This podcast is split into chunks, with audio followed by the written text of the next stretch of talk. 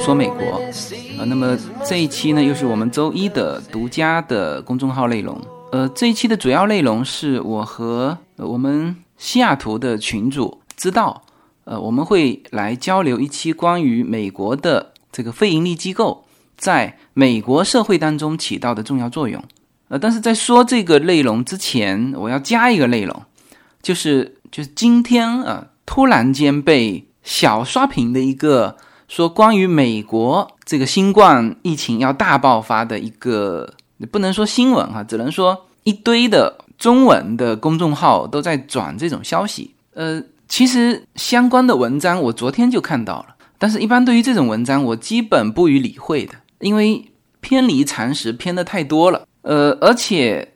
关于这个内容，实际上我在说这个疫情的第一期，呃。当时因为我不知道关于这个新闻的尺度怎么样，在还是放在喜马拉雅上和公众号同步的。我说了一期说美国流感死亡六千六，呃，我在标题上就找了一个不被下架的标题，呃，其实内容里面就把这个说清楚了，就是美国的流感死亡人数是怎么来的，说的非常清楚哈，是美国的统计方式跟中国不同，就中国流感。死亡人数极为之少因为它是把流感引发的其他疾病，比如说你流感引发呃肺炎，那在中国是就是按照肺炎作为呃最后的这个这个死亡原因，但是在美国这一律都算流感，就是流感以及流感引发的原有疾病啊，这个都算流感，所以这个是一个统计方式上的不同，这个当时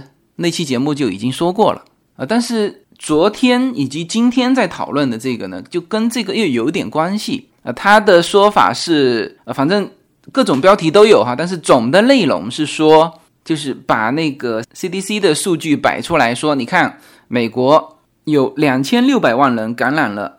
流感病毒，呃，然后说其中可能有一部分是新冠肺炎病毒，然后有二十五万人住院，一点四万人死亡。呃，然后说美国今年的疫情非常严重，可能是几十年来呃最严重的。呃，这个内容和我那期讲的内容是一样的啊。其实他说的是美国的流感，呃，就是本身人群当中流感的这个比例就是高的。然后因为它最后是因为流感引发的其他疾病也算流感，所以说啊，的确包括它这里面的一点四万人，它是美国 CDC 的数据是到。一万四啊，就是可能有这么多人是由于流感引发其他疾病造成死亡。呃，这个数据在美国来说，它是它不是精准统计数据，呃，也是一个预估哈。然后有人说他拿这个数据就是希望大家打这个流感疫苗，就是大家要对流感引发重视。呃，顺便说一下，美国流感疫苗是免费的哈。那么。本身就是这一这一类的文章，就是列的所有的数据啊，包括这个什么一万四两千六百万啊，全是 CDC 的数据，这没有错。但是后面就开始发挥了啊，说其中可能一部分是新冠肺炎病毒啊，然后再发挥说这个据传有一种说法，说 CDC 可能隐瞒了美国肺炎感染的。病例数量，那么实际上美国肺炎感染病例可能超过了一千人，而不是三十四例啊，否则 CDC 也不会发布说可能要停工停学什么什么什么。呃，我只能说这种新闻呢，就是属于中国人比较爱看的。呃，这也不是我瞎说的哈，就是点击率高嘛，好像每一篇都有十万加哈。呃，这里面呃本来是就是基本上我不看的哈，像这种标题。呃，拉过来我就直接不看了。但是呢，但是呢，昨天晚上我妈居然给我打电话，她说她看到新闻也有播。呃，我问她是不是新闻联播播，我在想，如果新闻联播播就说这个美国疫情大爆发，说什么有一千例，那新闻联播肯定不会播这个，最多是播到说美国的流感也比较严重。那实际上美国的流感前两年是严重的，其中有一年死了八万人。就是还是再次明确哈，就是因为流感引发的其他疾病啊。关于这个内容，大家自己去找呃前面那一期的内容去听哈，我说的都很清楚了，包括跟中国这个数据的对比啊，到底是什么情况啊？这个都属于正常的。呃，但是昨天我妈也给我打电话，因为她对美国情况还是比较了解的嘛。呃，那我们是如果是她在中国，我在美国，那我们也是几乎是隔一天就联系一下，所以她对美国的情况还比较比较了解。但是她一定是看到了如潮水般的这种文章，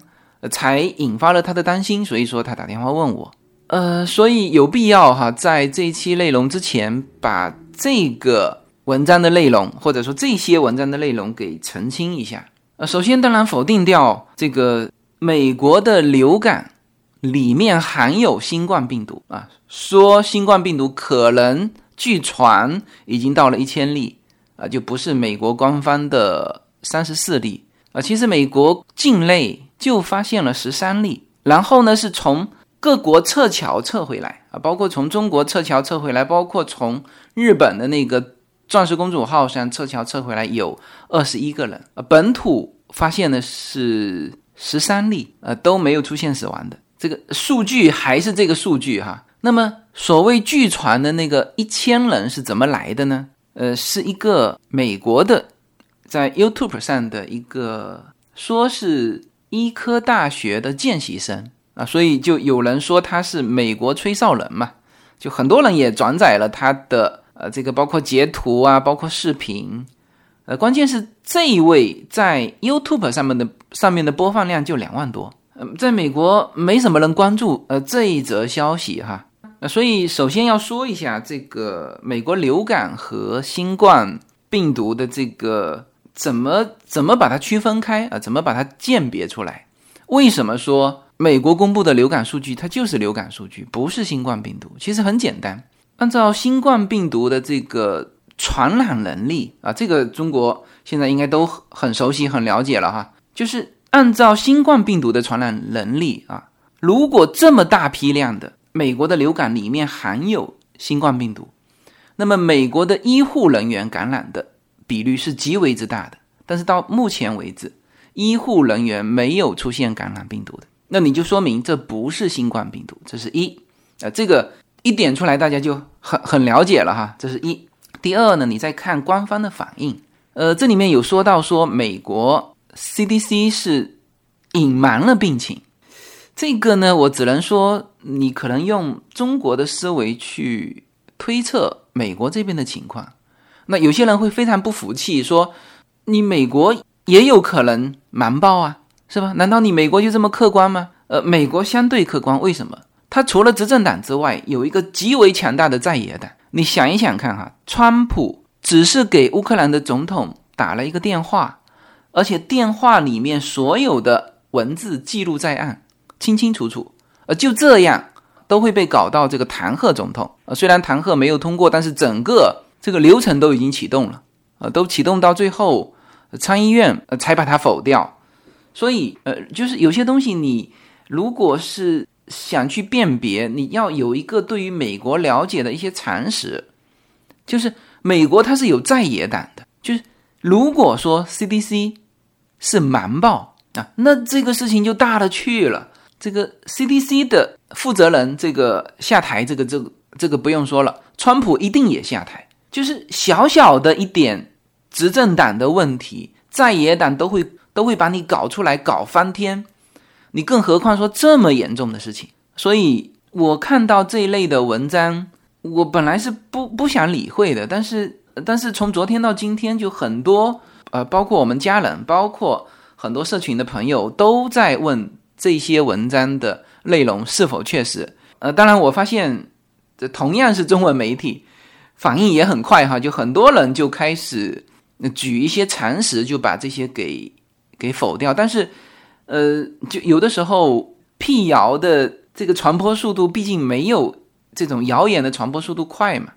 所以我在这里还是要给大家做一个呃做一个解释，就是第一，美国的流感每年都有，今年不算高的。啊，因为它和中国的不同就是计算方式的不同，具体这期内容去听我啊上几期的那个关于美国流感六千六的那个呃那期节目哈。第二呢，就是新冠疫情这种，它是传染性极强。如果说是瞒报啊，说是在美国可能大规模传播，那么首先医护人员的被感染，因为中国也是从医护人员被感染才推测出说人传人嘛，是吧？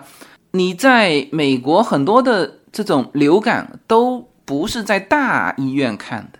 都是在私人诊所，而私人诊所肯定不会给你什么全套防护服啊，这种隔离的方式帮你去看病，那都是面对面的。那么医护人员被感染的几率一定是很大，但现在根本没有。第三就是，如果说啊出现 CDC 瞒报，那么在美国反对党已经是搞翻天了啊，这个都不会说。悄无声息啊！美国它毕竟有有这种互相制衡的机构啊，一个是执政党和在野党，还有一个就是媒体和这个政客，那也是一个制衡的关系。就是媒体会很喜欢去猛挖这个政客的一些爆料啊，这个是美国的啊一些常识啊，所以在这里给大家辟个谣，也把也顺便把这个常识告诉大家。呃，那么今天呢？我特意邀请了我们随口说美国西雅图的群主知道，那么他同时也是我们 IP 矩阵里面行止由心的主播。那么行止由心已经播到了第二季，那么第二季的内容其实他是在说公民教育，说了很多美国就入籍考试以及作为美国的公民你需要具备哪一些基本的呃一些公民意识。呃，那么为什么邀请他来？一起聊这一期美国的非盈利机构在美国社会当中的作用呢？呃，因为这一次的捐赠，呃，一个是我们随口说美国社群的 Jacaranda 这个基金会，另外一个就是他在西雅图也有一个华人的基金会，就是我们两家基金会实际上是同时启动，开始购买这个医疗物资，并且给国内捐款的，当然是。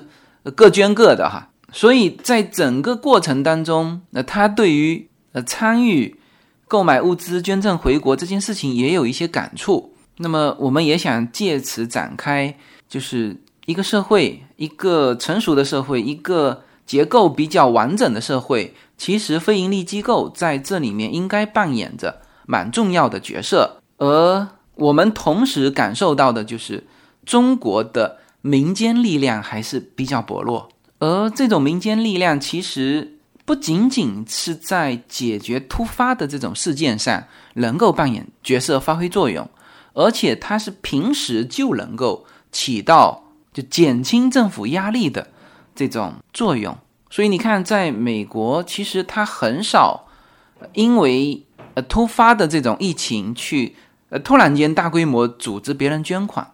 就是。大家的捐款都是平时就在捐的，呃，因为它有非盈利机构，就各种非盈利机构，有宗教的，有功能性的，所以基本上是就平时都在捐。一旦出现紧急情况，呃，无论是全国性的还是地方性的，它这些非盈利机构是就力量是非常充沛的。呃，所以呢，这一期我和我们的嘉宾知道会一起来呃探讨呃这呃这些方面的话题。那因为我在洛杉矶嘛，他在西雅图，所以说我们之间的交流那只能通过电话的形式。所以西雅图知道这边的发言，他会是通过我的手机呃来参与我们的交流，好吧？那么下面就进入我和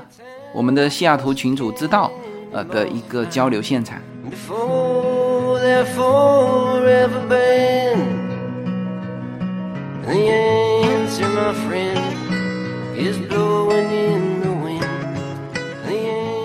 好，那么呃，今天我跟我们西雅图的群主知道哈，在呃，我们其实嗯不是作为见面哈，是作为电话的一个呃采访交流，因为他人在西雅图，我人在。呃，洛杉矶，呃，所以首先呢，知道先介绍一下自己吧。大家好，我是知道，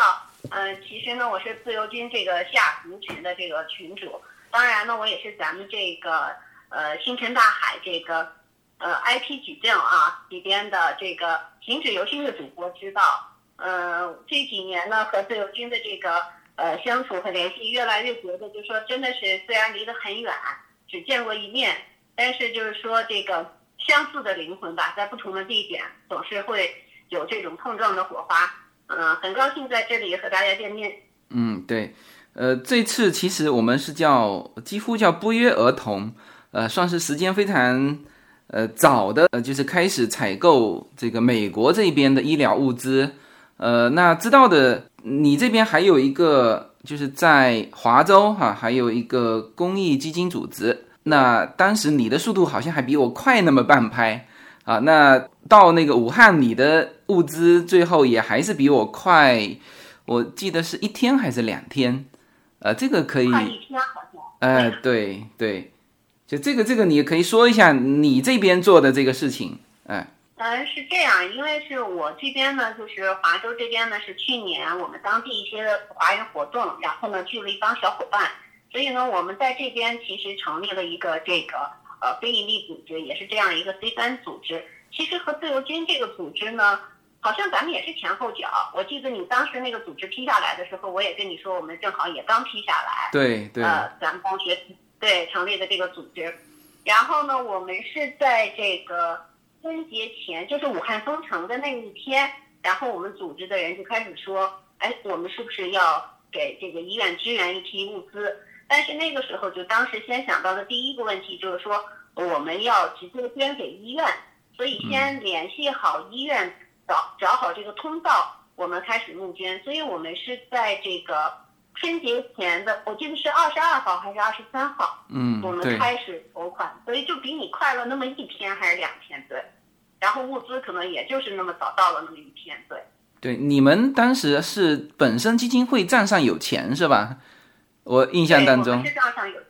对对对对，因为我比你慢半拍，我的这个基金会我比你慢半拍。那当时说要捐款的时候，我们其实账上还没钱，所以我当时是自己，呃，我的公司以及这边家人，还有我身边最近的这些人，先凑了第一笔钱。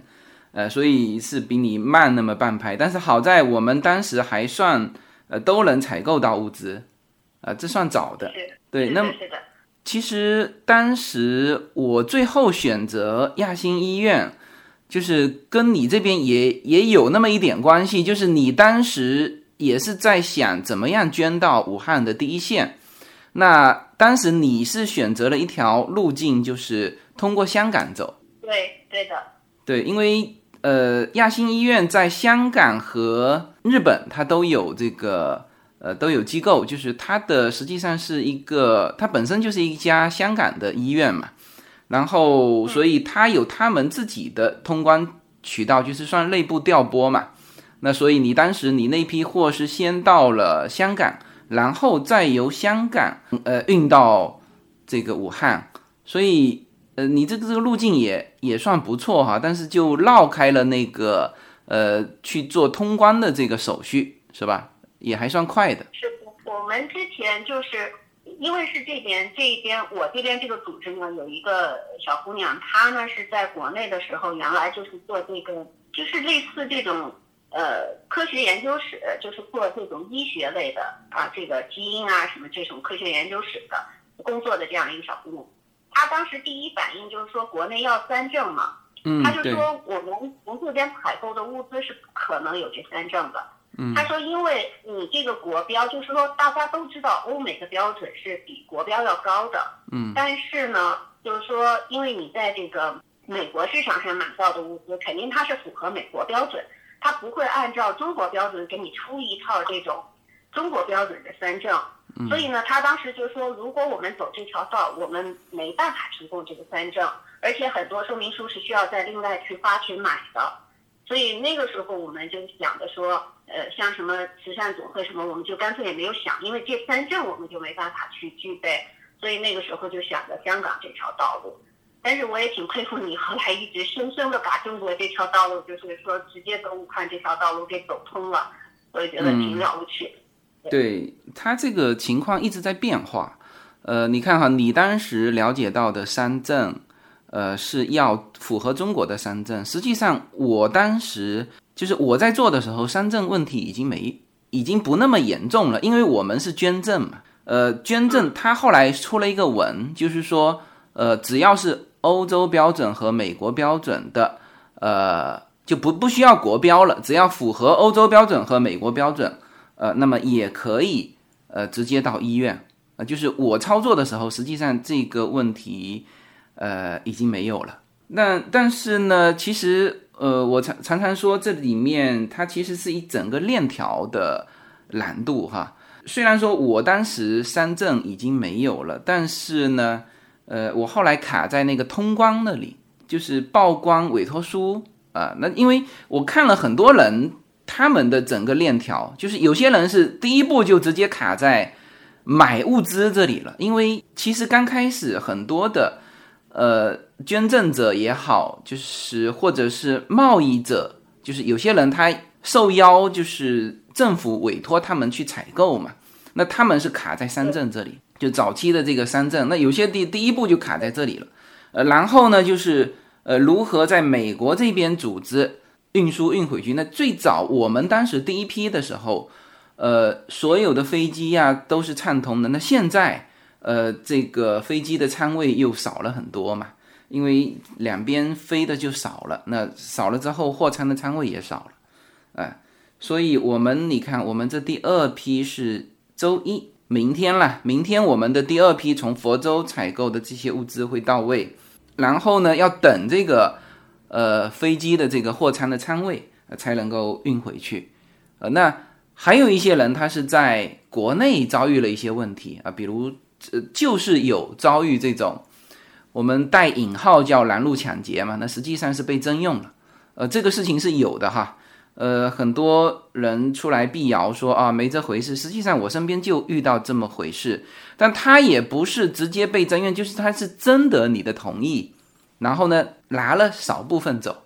但是问题是一个地方拿少部分。再往下走，你再拿少部分，然后到了武汉就不是个完整的，呃，一批货了，呃，所以，嗯，整个链条其实都是，就是每个捐赠者遭遇了不同的问题，呃，在整个链条上，呃，并不是哪一个环节的问题。是的，就是我们，你像你的第二批货现在是还没有发出去，对，明天发。第二批货，对，已经到香港了，到香港已经，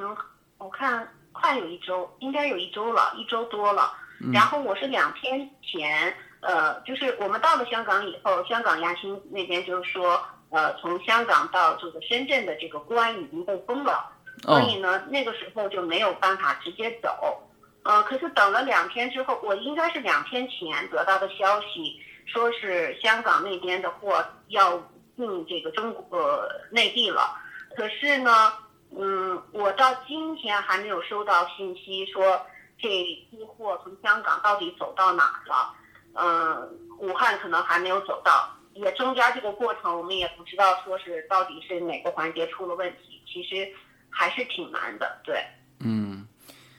对这个其实这个事情对于我们来说是第一次做嘛，呃，整个来说我们这个事情做的。其实还是国内很需要的，因为你看哈，这次疫情出来之后，我也看到很多很多人捐款，他直接就捐人民币，但是他捐完他买不到货，买不到物资。现在其实国内不缺钱，其实我们两边情况也是一样的，就是我现在很多人跟我说，哎，我们什么时候能够捐款捐进来？我就跟他说，我说，呃，目前第二批物资的这个钱已经够了，所以你们就。不用再捐了，等我啊还有计划的时候再再告诉大家。所以钱都不是问题，就是问题是在于你能够买到合适的物资。哎，对。是的，嗯，就我们这边也是，就是前批前面实际上我们这边在接触货源的时候是，呃，刚开始的时候还是有货的，到后来其实还是说是好像美国政府这边也控制货源。所以呢，当时给我们发货的那个机构，他就说没有货了，把你的单子砍了。虽然卡了之后呢，可能他发他发货的仓库可能他有这个操作失误的地方，把一批卡了单子的货也给我们发了出来。嗯，对，我想起这个事情，嗯。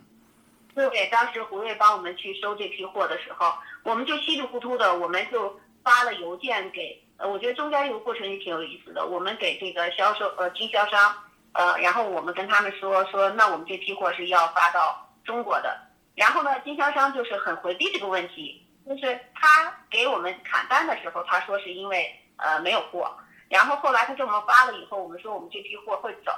然后呢，他就没有吭声，他没有说你可以发，也没有说你不可以发。但是他当时给我们发过一个邮件，说你不能发去国外。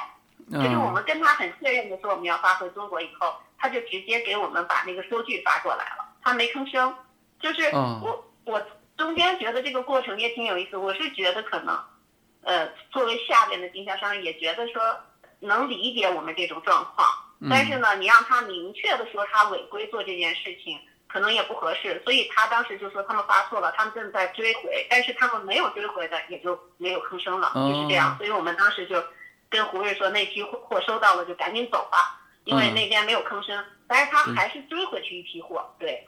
哦，就是你这边后来是嗯发过来，发到洛杉矶的其中一部分又退回去了，是吗？对他应该是发出来，发出来应该还没到咱们那个货仓的时候，他们可能就从 U P 呃 U S P S 可能又追回去了。哦，他有一部分追回去了。对，明白明白。但这里总体说，就是下面执行这个纪律的，呃，这个经办人他算是呃放了我们一马，就是其实他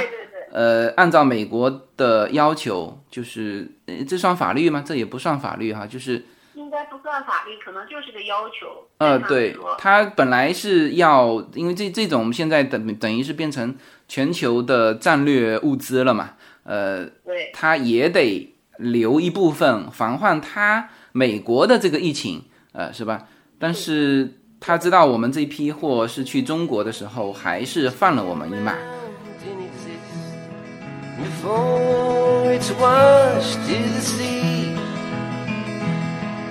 随口说，美国的听友大家好，我的新书《平行美利坚》目前已经在当当网、京东等各大网站均开始正式发售，同时在电子书 Kindle 上也已开始发售。那么这本书是随口说美国的第一本书，也是我个人第一本书。拨开迷雾看美国当下，中美两国恰是两条平行线。只有穿梭其中的人才能看清一切。希望大家支持这本书，现在就可以立刻在网上下单购到这本书。谢谢大家。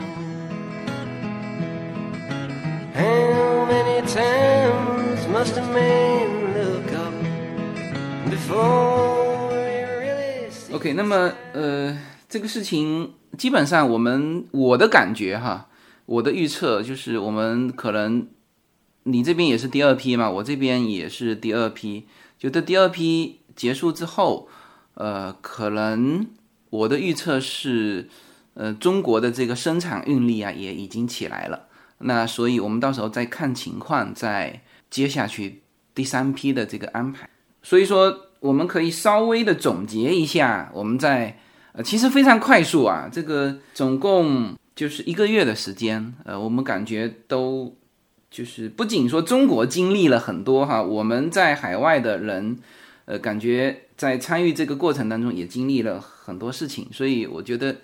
呃，我们稍微总结一下哈。我记得你上一次你的有一期节目，那就是行止由心的有一期节目是提到了，就是关于美国的一个呃卫生这种防疫的安全的一个演习嘛，呃，这个是全球的还是美国的？它是个全球的。就是咱们的那个，就是就是这个防疫中心的这个高福，他是代表中国来参加。对，当时我记得你的观点就是，嗯，对于这种全国的这个卫生系统，呃，或者说医疗系统全部集中到武汉去，驰援武汉。当时你的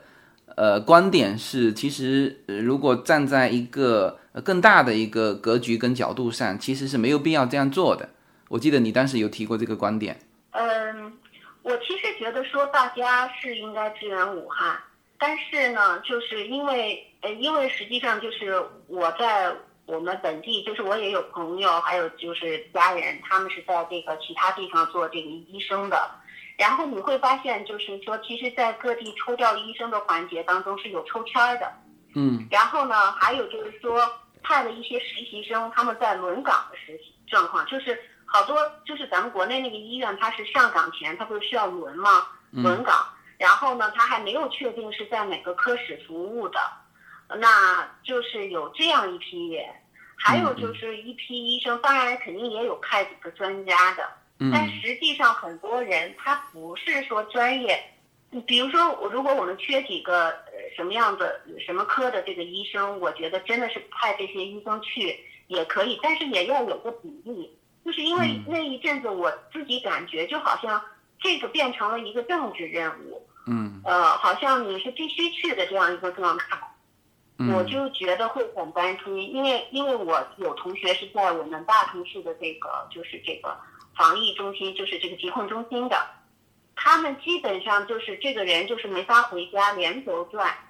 呃，本地的这种情况他已经没有办法去呃控制，呃，就是人手已经不够了。我就没办法想象说他怎么能抽出这样的精英去。嗯，那如果不是抽出精英的话，那你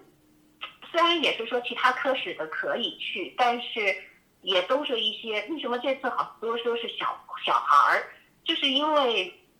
其他的人可能也会，我我不知道内部是怎么去协调的。包括我这边也听到有朋友呃的爸爸，嗯，他因为拒绝去。他还不是医护人员，他是这种就是通讯这种系统的人员，他拒绝去武汉，然后就被开除了。我我说不好，就是心里觉得很纠结。所以那几天我也跟你说，我说我我有的时候觉得说，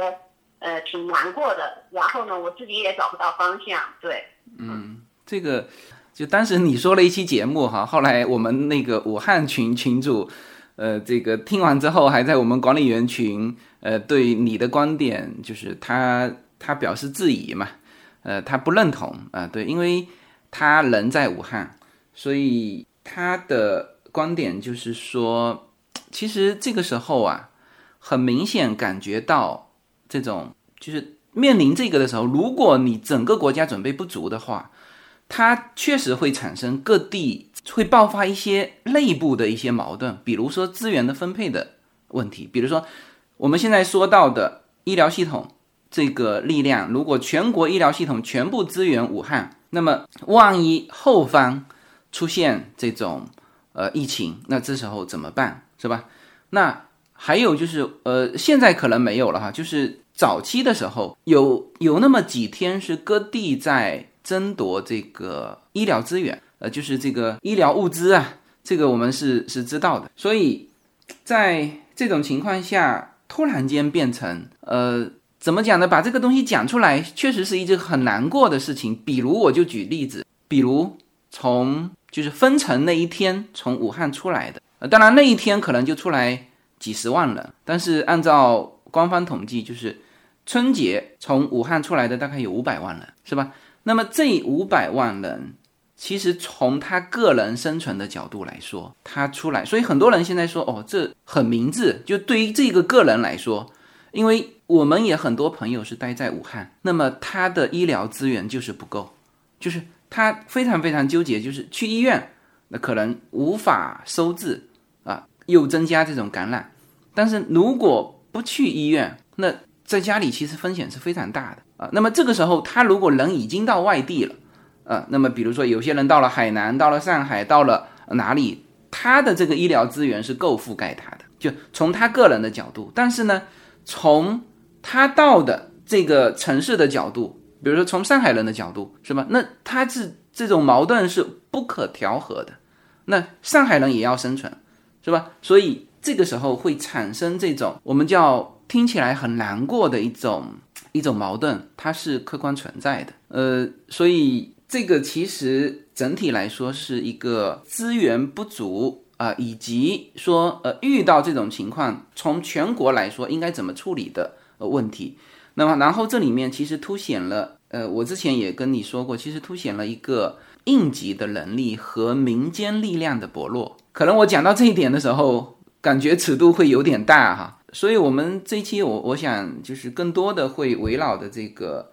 民间力量，因为大家知道。美国的民间力量，它它是有层次的哈，呃，一个是当然是政府啊，政府又分联邦政府、州政府、各个城市啊，他们本身有几套的这个这个力量。那从民间力量来说，特别是我们在大城市的话，呃，它有宗教的，就教堂啊，这种慈善组织，一旦遇到紧急情况，它教堂是一个呃很很完整的，平时都都在做这种公益的活动，所以它是一一股力量。然后呃，各个的这个民间公益组织啊，当然民间公益公益组织在平时哈，就比如说呃，像你的这个公益组织是，我听你说是。其实你的主要的呃这个内容是要让这个华人社区如何走出华人社区，融入呃各个社群嘛？对的，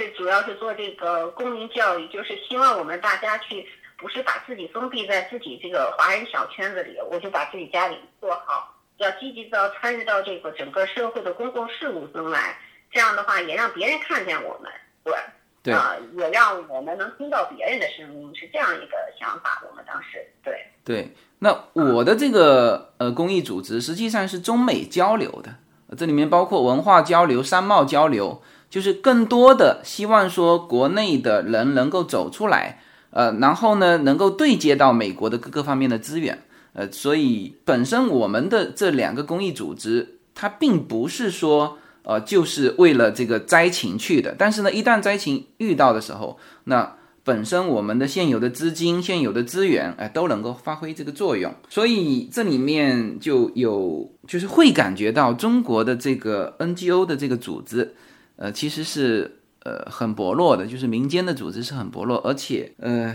还存在着民间和这个官方组织的一个呃，我们不能说。这个竞争哈，但实际上在某一些程度也是会遇到这些问题啊，比如说，呃，现在遇到的红十字会和韩红的这个组织，因为它在宣传上，呃，多多少少会感觉到有一种竞争的态势，所以你看这次韩红的这个呃基金会，呃，之前也是被投诉，然后。呃，后来当然北京这边是给他平反嘛，就等于是辟谣，或者是就是把这个真相公布给大众。呃，但实际上在这里面有一个问题，就是在美国所有的这种 NGO 组织，它就是定义的非常明确啊，都是民间组织，是吧？这这一块可能你这边会了解的会更多一点。呃，我的感觉就是说，整个其实呃，美国是为了。哦，我实际上在这个问题上，我是觉得说我们的政府有时候不够聪明，就是说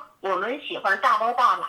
我们把所有的事情都揽到自己这个身下，包括你看红十字会的现在的这种感觉，你看就像红十字会，实际上那么多的名誉主席，实际上它成了一个就是说呃政府的一个官方养老机构了，就是说它实际上是把这个呃做成了这样一个状态。而美国的这种各种 NGO 组织呢，它实际上是为了减轻政府的负担。那你说政府那么多需要管的、需要救济的、需要去呃照顾的，那我就把这些责任呢分出去。那分出去我用什么呢？因为就像它的宪法规定是市场经济是第一位的，那我就用税收的好处给了这些 NGO 税收的好处。那你们来替政府。呃，去减减轻一些社会负担，包括照顾这些流浪汉呀、这些非遗呀，或者这些需要帮助的儿童呀，方方面面。所以是他是通过了，就是说一些他也不用花钱，他只是说我税收上给你一些优惠，那就是把我可能未来的钱稍微省一些，然后呢，让你们自发的去覆盖社会的方方面面。这样的话，即使有了问题，实际上。人们针对的社会矛盾，它是对社会来的，它不会针对我政府来。实际上，我是想觉得说，这次这个事情让我就感觉到，就是说，呃，比如说中国政府有时候也觉得我我我很可能，那我可能行动已经很迅速、很积极，但是你看最后发现，最后都是我挨骂，是因为我觉得这个大框架就是你导致了你揽了太多的事情，本来是你该放手的事情。然后那不骂你骂谁？那那就是这种逻辑下来嘛。但是你看，像美国，假设说，比如说你的基金会和我的基金会，呃，像我们去年为什么我们成立这个组织，是因为我们本来有另外一个组织，也是一个非营利的组织，然后双方这个观念不合，可能大大家这个就是也有这些不合拍的地方，那我们就再成立一个组织。就是当你你比如说那个组织有一些问题的时候，被人诟病的时候，没关系，就骂那个组织就好了，大家就以后不信任你，我们再找另外一个组织就可以了。人们不会把这个愤怒对准了政府，不会说是因为政府的问题。所以我是觉得说，这个过程中能看到，就是你你揽的东西太多，其实你给自己实际上背了太多的包袱。嗯，是的。这是我的一个想法。对。你看这几天，昨天吧，出了一个文章，说这个武汉被这个汉骂，就是其实这个事情是一个，嗯，其实是一个小区社区的事情嘛，就是嗯，听起来是本身这个小区，呃，在疫情发生之后，他他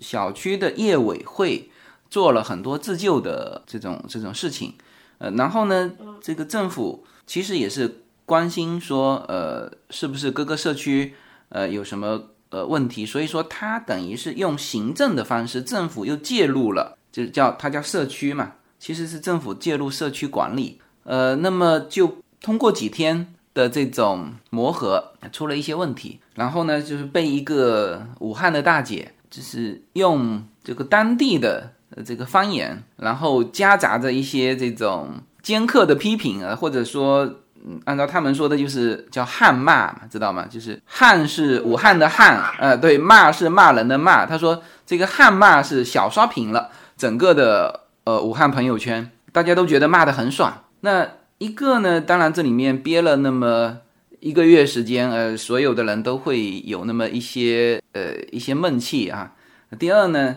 呃，可能事实上。也是这种，就是民间它其实更多的是解决这个问题。那官方介入的时候，它多多少少有行政的痕迹。就是比如说，按照这个大姐里面说到的，就是说，其实你们根本就没有做事情，但是呢，你凭空接管了我们的这个小区，就把我们这个小区原来自己业委会做的很多的功劳就揽到自己的头上去了，然后向上写报告去了。这里面实际上沦为一种官僚主义。所以这个叫做小区自救和这个社区管理，它实际上又形成一个呃基层的一个一个矛盾。所以可能是各个社区都存在这种情况。所以当这个汉骂出来之后，呃，因为他是那个大姐是在那个他们的微信群里面，呃，给这个微信群的管理员去说这番话的嘛，然后有人就把他的这个声音做成视频。给他给他公布出来，所以这个就是关于这个汉骂，呃，那么这里面也是有这个问题，就是说可能这个民间的组织如果之前就存在啊，他们会很直接的解决这些问题，但是呢，一旦你是凭空架设了这么一个机构，你多多少少会出现一些官僚的问题。啊，这个是我对现在这种呃民间力量薄弱以及出现民间组织之后。呃它与目前中国官方组织的这里面怎么磨合？呃，已经暴露出来的一些问题，以及今后这里面，呃，可能也还会存在。这这个是我的一些担心吧。是的，其实咱们现在再回头来想，我觉得就是就是。呃，我们都是七十年代的人，嗯，我们小的时候不是那个居委会，我其实觉得就是我们现在看到的类似，有点像教会也好，有点像咱们社区也好，就是美国的这种这种雏形，这种小的组织，实际上就放权让它变成一个家长里短的，就是人与人之间互助的这样一个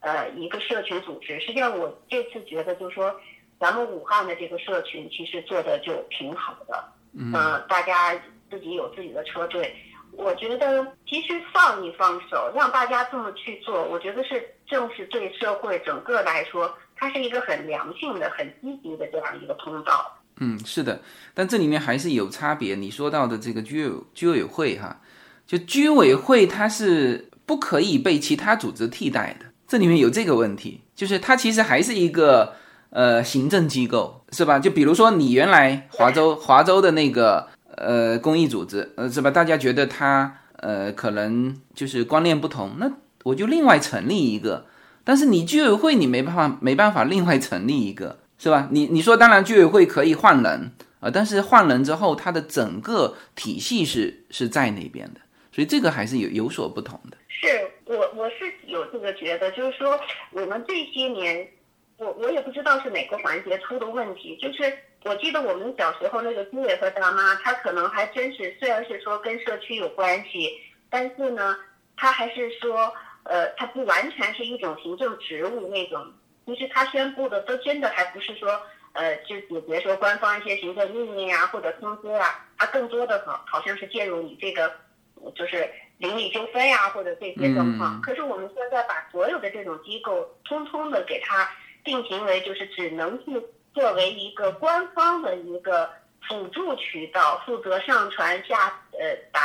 的这样一个渠道，而脱离了它本身设立的那个，就是当时设立的时候的那个想法。我觉得是这个环节上可能就出了问题，呃，我的感受。呃，但现在好处就是慢慢的。呃，原来我记得在几年前，是就是所有的呃这种中国的公益组织啊，它是民间是没有的，就你必须挂在一个一个组织下面。呃，我不知道这个韩红的这个基金会，它是它肯定也是挂在某一个民政民政部下面。它其实呃跟美国的这种。呃，还是不太相同，所以呃，它不管是组织还是它的整个监督啊，或者是什么，可能还是不太相同。你像我们现在如果回国去办一个像我们在美国的这种基金会，好像是很困难，还是办不来。对，就是手续太过于繁杂。所以这次我们其实也是感觉到，呃，整个中国的这种民间的力量。呃，还是非常薄弱。就在中国，它可能一个就是政府，一个就是企业。但在美国呢，它有它有非常明确的第三股力量，就是除了政府、企业，呃，还有一个就是这种非盈利机构。呃，那么呃，有像企业，那它很明确，就是我为股东创造效益，就它不是为这个社会去怎么样。啊，当然有些企业会包装成说，呃，我这个企业是为了社会某一方面的怎么样？但实际上，它的归根结底是为股东创造效益。那这个股东可以是呃几个人，也可以是一个群体啊。但总体来说，它是为股东创造效益。而政府很明确，在美国是所有的政府都是叫民选政府，是吧？它就是为了这一个，比如说城市有城市政府，州有州政府，联邦联邦政府。那它的这个工作内容也是非常明确的，但是在这二者之间，它需要有一个，就是你的这个事情又是能够是为这个社会做事情，但是呢又又跟政府没有关系啊，所以在美国是非常多的这种叫民间公益组织，是吧？比如说很多我们熟悉的，像红十字会也是啊，是，对。那像你像学校，像医院。在美国都是这个叫非盈利机构。他这个学校，比如说他这个呃，各个就是说类似我们国内的这个就是家委会吧，嗯，像这边的 PTSA 啊，还有很多就是各种有机的这个 foundation 啊，他们实际上也是这种非营利组织。嗯，你看咱们看就是说很多这种就是地方的这种政客。他基本上都是有在当地非营利组织去服务过多少年的这样一个经验。实际上呢，美国他感觉就是我的感觉就是说，他认为，呃，作为一个非营利组织，你要能经营的好，或者说你这个组织能做好的话，这个人的能力是相当大的。因为因为非营利组织它不挣钱，它没有经济利益在里边，你还能让这些人去投入的去做一件事情。那证明你这件事情是有价值的、有意义的，呃，那可能而且就是说，你如果能在这里边管理好，这就是包括我们学生他的这些，为什么说你的义工这些很重要，就是因为你没有任何经济目的去做，而且你还能长久的坚持，他来去考验，就是就是来验验证吧，你这个人是呃对社会是有积极责任感的，他是这样一个逻辑，我觉得在里边，对。嗯，而且它的力量是很很庞大的。就是我们生活在洛杉矶，一直是会遇到这种非盈利机构的，它有的是直接上门。那当然有一些是关于宗教的，呃，那也有一些它就是学生关于某一些项目，啊，学生嗯有一些募款啊、募资啊，也都能够走到我们家里来。所以我就感觉它这个力量是非常庞大的。它其实我觉得就是我这一年多的广告，因为我们比你呢可能还有一个优势，这就是你刚才提到，也是说为什么我们这次募款之前我们账上就有钱。嗯，就是因为这个华州呢，它有很多这个大公司嘛，像微软啊、Google 啊、呃亚麻呃亚麻呀，它都在我们这个当地，呃是呃都是这种大科技公司，它都很有钱啊。当然亚麻是最抠的。嗯。然后呢，它 Google 和微软呢，他们每年都有多少的这个呃钱是可以捐到这种非盈利机构的？这样的话也是抵他的税。那比如说像我们为什么去年就会账上有钱？实际上我们在订货之前是那天我们打了个电话给财务问了一下，我问了一下，就是我们刚到了一笔账，呃，这笔账呢大概是四万块钱这样一个样子。这一笔账基本上是什么时候呢？是去年，去年 Google 呢，它每年是给呃自己的员工说，你自己可以指定一个非盈利机构，嗯，我每个人给你四百的配额。嗯，可以指定一个，也可以指定两个。然后呢，就是你捐出去，就是他是鼓励这种捐赠的。嗯。所以呢，因为去年我们的这个在当地的一些活动，这些人呢，就是呃，我们这些朋友，当地华人朋友就愿意把这笔钱就叫我们叫 match match 给我们。那微软给的呢是一些义工小时，他呢就是说支持自己的员工去参加当地的这个非营利机构。如果你在这个非营利机构服务，服务多少小时？像微软是按照每服务一小时配我们二十五块钱，就是说，呃，微软的员工在我们这里服务一小时，然后微软还给我们发二十五块钱这样一个状况。所以我们去年的一批钱呢，就就是靠这样子的情况来 match 的。那这样的话。嗯，嗯对，对于员工来说呢，就是我也去捐赠了我的时间，我也可以报我的税，有一些捐赠我可以去抵税。那对于我们非营利机构呢，也会有这个资金的这个呃收入。所以其实呢，就是他把整个社会是搞成了一个正向的，就是我当然我们这个钱必须要花出去，而且花到这个就是不挣钱的这种项目上，所以我们也愿意去做对社会上有用的事情。那。呃，这些企业它也减了税收，然后呢，它也是，你像微软一个员工，他一年能给到一万两千五，就是最多可以 match 到这样一个数字。就是这个，我上次有听你说哈，就是一个是员工如果是捐给这个组织，比如说捐三千块，那么相应的这个公司也要捐到这个组织，也一比一的捐三千块，这是一一个嘛，是吧？嗯。对，然后刚才你又说到另外一种模式，就是说，如果这个员工在这个非盈利机构工作一小时，然后呢是这家公司，就比如说 M 总或者是微软，他要给到这个非盈利机构二十五块钱，是这个意思吗？是的，Google 和微软有这个，但是亚麻没有。这当然就是取决于自己公司的一个条款。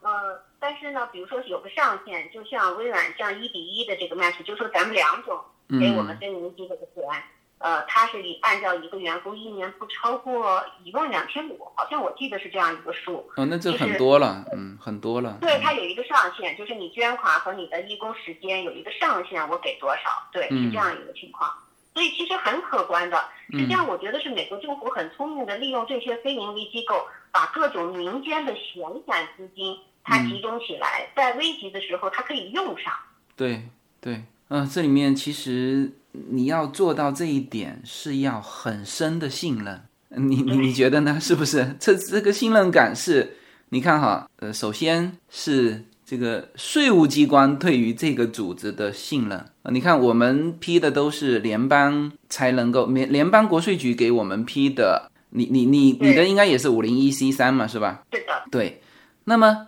这里面就是别人捐进来的这个钱。是可以是税前列支哈，我们常常说的抵税抵税，它实际上是叫税前列支。那么对于很多公司来说，等于是费用了，可以当成费用进入到他的账务上去，是吧？这个是对，这个是公司。那对于个人也是，因为在美国，它公司和个人整体的一个就是这个报税的观念是一样的，呃，就是个人也是，哎，我总共收入多少，那。有一些是可以花出去，就税前可以花出去的钱，那么捐赠这一块是少有的可以作为税前列支的。那么这个时候，他就鼓励这些钱啊，能够进入到这个非盈利机构。往往这个时候，如果说这个信任感，如果对于这个非盈利机构不太信任的话，他实际上就觉得说，哦，那你拿了这么多钱啊，又给了你这种补贴政策抵税，那你这个钱如果是花的不是我想要的，不不不是说我们说花的。呃，中饱私囊啊，或者是花的不对呀，就是你花的不是我政府想要的地方，那实际上它都会产生一种不信任感，是吧？嗯，我我是这么想这个问题，我是觉得说，呃，首先它，呃，他美国政府就是说，比如说他用税务的这个去调节，那非营利组织咱们登记的时候，他不登记的都特别清楚嘛，你你是哪些范畴？那基本上呢，你每年的预算，包括你去报的时候，你还是要按照你的这个范畴来去做。那基本上不出大问题的话，他他没有。而且我是觉得说，美国之所以那么些富豪他愿意呃捐给这些非营利组织，呃，跟他这个建立国这个资本，他他们认为政府是最应该受监管的，政政府是最不可靠的，所以他们宁愿这个钱说捐给了这些组织。那这些组织即使可能有的时候也有磕磕碰碰，没见得不见得做的那么好，但是呢，这些非营利组织能收到钱。可是呢，政府他他即使说他不给这些优惠政策，他也不能每天没事儿干就申请加一个税，也也不见得能通过。他这些钱他有可能他也收不到，那他倒不如让这些民间组织把这些钱用活了。我是觉得它是一种互相的不得已的这种妥协吧。因为就是他有这种互相的制衡，那你政府即使想加税，你可能也得通过什么两院，你你得去一一点一点的去申请。那你不能说想把这些人都说扒光了就扒光了，但是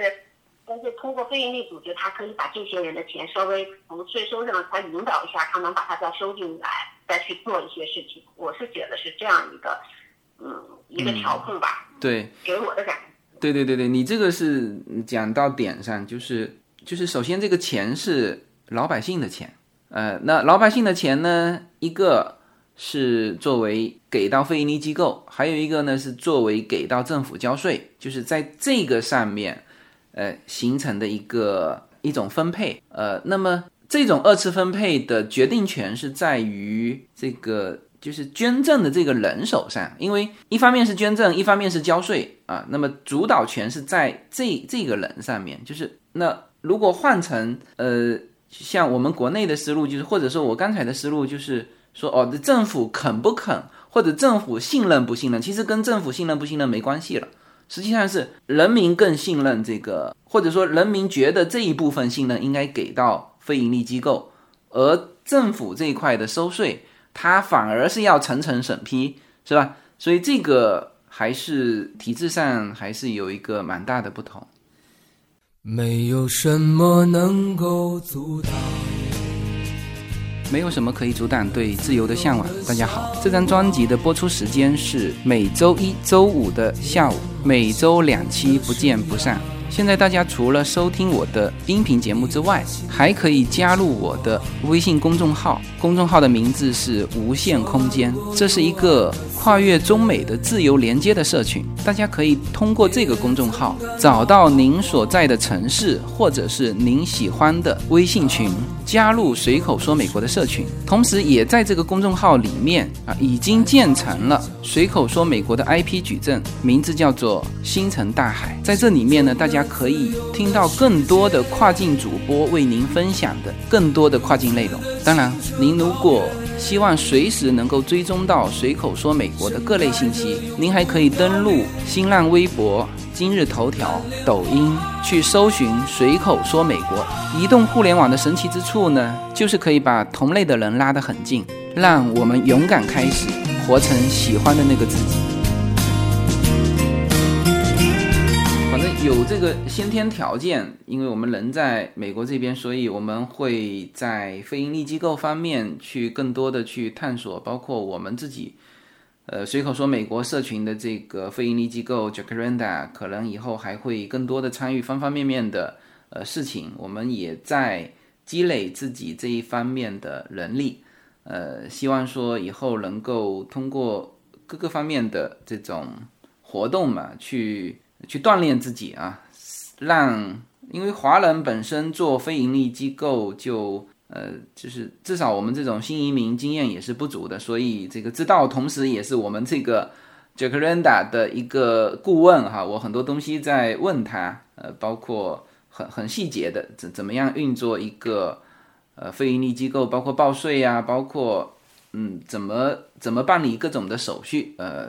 知道这边都给到我一些很明确的、很有经验的一些回答，哎。所以这个还是很感谢知道，呃，能够分享他的非盈利的组织的这些经验的，嗯嗯，也是，其实我也很感谢你这边做的，因为我我是觉得说这些年就是我可能生活的圈子还是相对来说比较窄，我一直觉得说，呃，我我们是在像一个大城矿华州这样一个状况，嗯，那跟国。过去这个国内这种大国企有点类似啊，就是周围的这个背景特别类似。那但是呢，我是很高兴，就觉得说 Jack Randa 呢，他把这个整个的这个，我觉得你你融合了各种身份、各种背景的这些朋友们在一起。然后我是觉得说这一批的朋友，如果真的一起，呃，我们是做非盈利机构也好，不管是在国内去做一些事情，还是说在美国做一些事情。因为每个人的背景不同，然后每个人的经验不同，大家呢都能会做出很多，呃，意想不到的事情，然后会撞碰撞出更多的火花。我觉得这个是，嗯，我觉得很很感恩的一件事情。就是，其实从好的事情上讲，也是因为武汉这件事情，嗯，让我们更多了很多的思考。就是之前，像上次我跟你咱们俩私聊的时候，嗯，呃，我也会觉得说。之前可能有些事情我们没有想那么多，然后呢，甚至这几年我们再回国，因为我们出来时间长，再回国也会感叹说国内的发展，国内的各种的呃事情。但是在在遇到这种危机状况下，然后就是我们在看到很多事情，可能让我们不得不多一些思考，说我们是不是这样子就是对的？我们下面一步应该怎么办？我觉得这个是很大的收获吧。嗯，对这个，呃，我这次做这件事情啊，跟别人说，最后说，就是你不仅要有爱心，而且你还要有力量。这里面呢，就是你看，本身我们能够在第一时间有钱能够买到物资，是吧？然后呢，能够通过各种资源能够运回国内送到武汉。呃，其实第一批我们算是下手早，到了第二批的时候，我们。如果是普通的资源，实际上是买不到物资了，或者说买到那种很贵的物资。你知道这些老美，他们是第一时间囤货的，就所以我们国内的，呃，当时政府采购，就是国内政府有委托我们这边身边的一些人在这边采购，它的速度都没有这这帮。我遇到几个犹太人哈，但是不好说这个囤货的全是犹太人，但是。就是他们下手非常快，然后呢，他们是真的把这个做成一门生意，就是慢慢的释放给你华人，就是他知道你中国遇到这种情况，他先囤下来，然后慢慢卖给你们，那这个价格就慢慢慢慢越卖越高啊，所以呃，我到了后期，就是到了我们第二批采购的时候，实际上想采购到平价的东西已经极为不容易了。那因为说，哎，我们有这个信息，就遍布全美的，呃，二十多个城市，我们有自己的听友群嘛。然后一旦知道一个信息，其实当时我第二批采购大概是两万九美元嘛，啊，这两万九美元是平价的哈。如果是正常价格，应该价值六万多美元的一个物资。然后这些物资呢，一你要知道这个信息源，第二呢，我们当时非常快速。就是，他这批物资是在佛州嘛，我们立刻就叫佛州的听友。呃，我们一算那个距离，迈阿密是最近的，所以我们在迈阿密的一个听友立刻，他还没空哈，他老婆他让他老婆去就是仓库对方的仓库看这批货啊，因为这个时候你如果说稍微一犹豫，这批货就卖给其他人了。因为它的价格是平价的，所以我通过这件事情也是感觉到说，嗯，慢慢的我们的这个 Jacaranda 在积蓄它的力量，呃，这个力量来源于信息、资金和真正能够去做这件事情啊，就是比如说你当地要有人，是吧？呃，稍微一犹豫，这批货都跟你没关系了。所以，嗯，确实你说的很对哈，在通过这个突发的这个呃新冠病毒的这个这个事情啊，就是在短期内就迅速的把这个 Renda 给，实际上我们走了一遍业务嘛，所以慢慢的我们会可能在这个领域会。呃，更多的把各种的力量给，首先应该说，我们有一个比较好的好处，就是我们做的事情是有宣传口的，就是包括我的公众号，包括我们的呃随口说美国的周一周五的这个节目，就是越来越多的人会知道我们在做这个事情。然后呢，呃，我会通过我的公众号，就是一方面是公开我的账务哈，一方面也是教大家怎么做。呃，这种组织就这种组织应该是什么样的？就在这第二批捐赠之后，我会把所有捐进来的这个清单啊，以及购买的这个清单，以及购买的这个单价啊，这个我也觉得做的我比较自己比较得意的地方，就是我们还都是比较呃低的价钱能够买到的物资，还不是高价买的。所以就通过这些，我们在呃慢慢的在开始积蓄这些力量。希望说能够，呃，能够在这个组织上，嗯，越来越多的人参与进来，能够做更多的事情。一定会的，我觉得你的想法会实现的。你每年的这个想法都在一步一步实现，我也很有幸，我觉得能见证这一个不断的过程。嗯，对，会越来越好。对，是的，是的，很多东西就是你要去做呀。我我我其实也是这样，就是每一件事情，我我想做，那我哪怕很小哈，就是其实我们的捐赠的物资对于呃整个武汉的物资来说，其实我最近在感叹是叫杯水车薪嘛。但是这个事情虽然小，我们也要去做，因为这些事情它虽然小，它会一点一点的在推动这个社会。呃，我自己感触很深的就是。我写的那篇文章，其实中国它的反应，因为它的这种体制，它反应还是很快的。因为我的文章，呃，转发当时是超过五十万，然后就辗转是被一些官媒看到了。所以在我的那个文章就说我们捐款如何困难的那篇文章嘛，就。题目当然写的有点标题党了，说海外捐赠难度堪比毒品走私，那可能也是这种叫做吸引人眼球的这种标题，呃，让这篇文章是转发的非常多，所以呃，应该是让上层看到之后，第二天、第三天陆续出台政策，就是第一是可以直捐，啊，虽然可以直捐，只是一个这种行政的一种态度，就是最后其实也没有实现直捐哈。它可以通过这个红十字会或者是慈善总会，呃，最后是到医院，就是允许这种模式。但是中间的那个还是绕不开的，你还该办的手续还得办啊。但是一个是直捐，还有一个就是就是可以先这个通关，然后再补材料，呃，这个也是第第二天就开始这个出来的政策。所以我的感觉是，就是我们每去做一件事情，它都会。把这个环境啊，向我们所希望的方向去推进那么一点点，所以这个也是我觉得慢慢还是希望说去坚持去做这些事情的一个原因。呃，它其实是有正向的反馈的，不是没有哈。嗯，是的，就是包括我是前一阵子我有一个朋友，他们是在这个广州广州一个医院，然后呢也是这次就是直接派到这个武汉，然后像这边呢。呃，武汉这边呃派到武汉呢，但是他们每个人只发了四个口罩，嗯，就是整个就支援武汉这种情况。实际上就是在这种情况下，我不是想就借你这个平台想去解释一下当时我们的观点，我确确实实是觉得这种，嗯，呃，没有物资的情况下，其实大家还是在抢武汉的那些物资，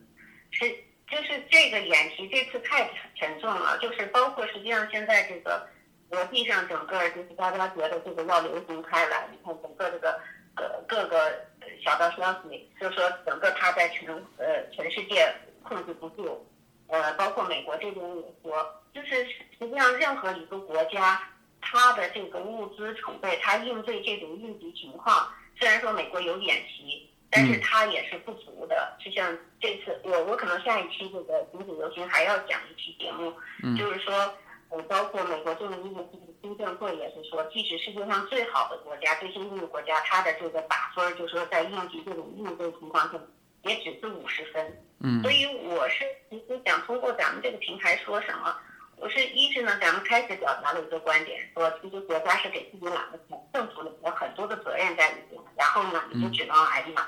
那另外一个呢，就是说，实际上你把更多的信息公开化。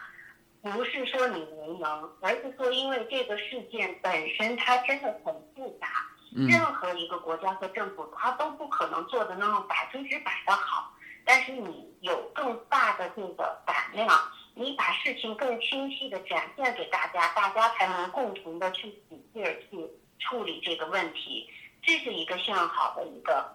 呃一个态度和责任。而不是说你要把所有的责任都揽下来，只要不好就是你不对。实际上，嗯，这个态度是导致了现在很多这种，呃，敌对情绪产生的一个原因，其实是很纠结的一件事。呃，这个又是又是另外一个蛮大的话题，就是看他后面嘛，就是这个事情结束之后有没有一个能够深刻的去复盘这件事情，找出问题。呃，就是像我们写这个手册这样，能够把它放在那边啊。下一次一旦再出现这种问题的时候，就不要再来一次。包括这个这个新闻的问题啊，包括呃应急的问题，包括资源的问题，包括这个民间力量的问题。所以这个确实，我们希望说这个是往好的方向走。所以说，也看这次结束之后，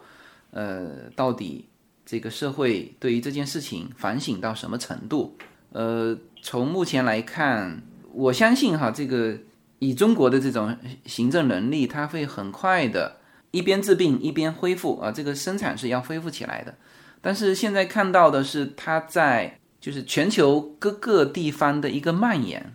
这个是就这里面我看到了一些态度也是挺不好的哈，就是感觉说哦，OK。那我们算是过关了啊，这个这次轮到你们了，呃，就是这种态度，我我看不到他会回头会去总结这个事情怎么爆发，怎么控制，还是感觉或者在我看起来还是感觉这种态度不是，当然这个是极为民间的一个态度啊，但我希望说，确实是要对一些事情进行一个总结，一些反省。哎我我就是希望咱这期节目能播出去。我不知道我跟你聊天的这个过程中，咱们这期节目能播多少。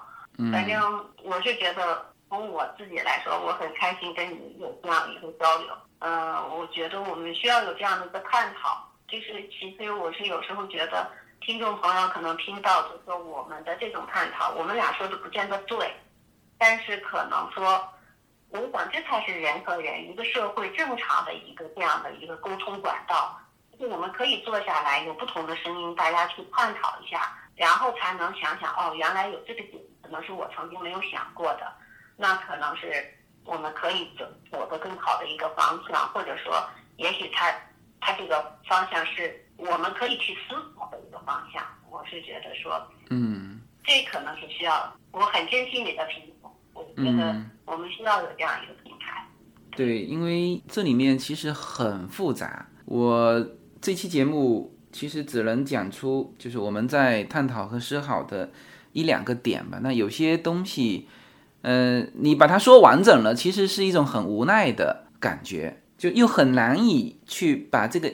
这个事情说清楚。比如说物资紧张的时候，那这个这个矛盾，你你你到那个时候是无解的，哎。那还有就是，比如说，呃，关于这次的这个反省，那那如果从另外一个角度，就是说，那中国要发展，那你呢？如果把这个疫情，呃，就是非常严重，那实际上对于经济的发展是不利的，呃，因为你看现在就存在的这个，其实我在这个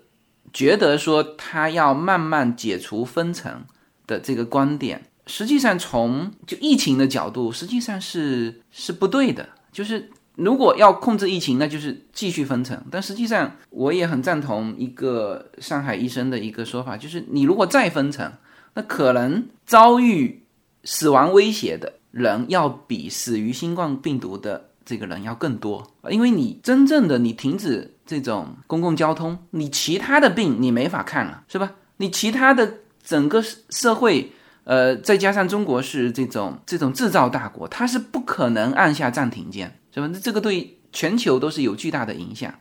所以就这些东西，你去想想进去，其实是一个很无解的一个呃一种思考，呃，所以这些点呢，就是只能停留在我们的思考之中，就等我们想明白了，我们再把它说出来。如果可以的话，哈，嗯。How many deaths will it take till it knows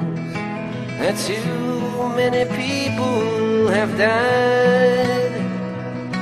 The answer, my friend, is blowing in answer is blowing in the wind. The answer, my friend, is blowing in the wind. The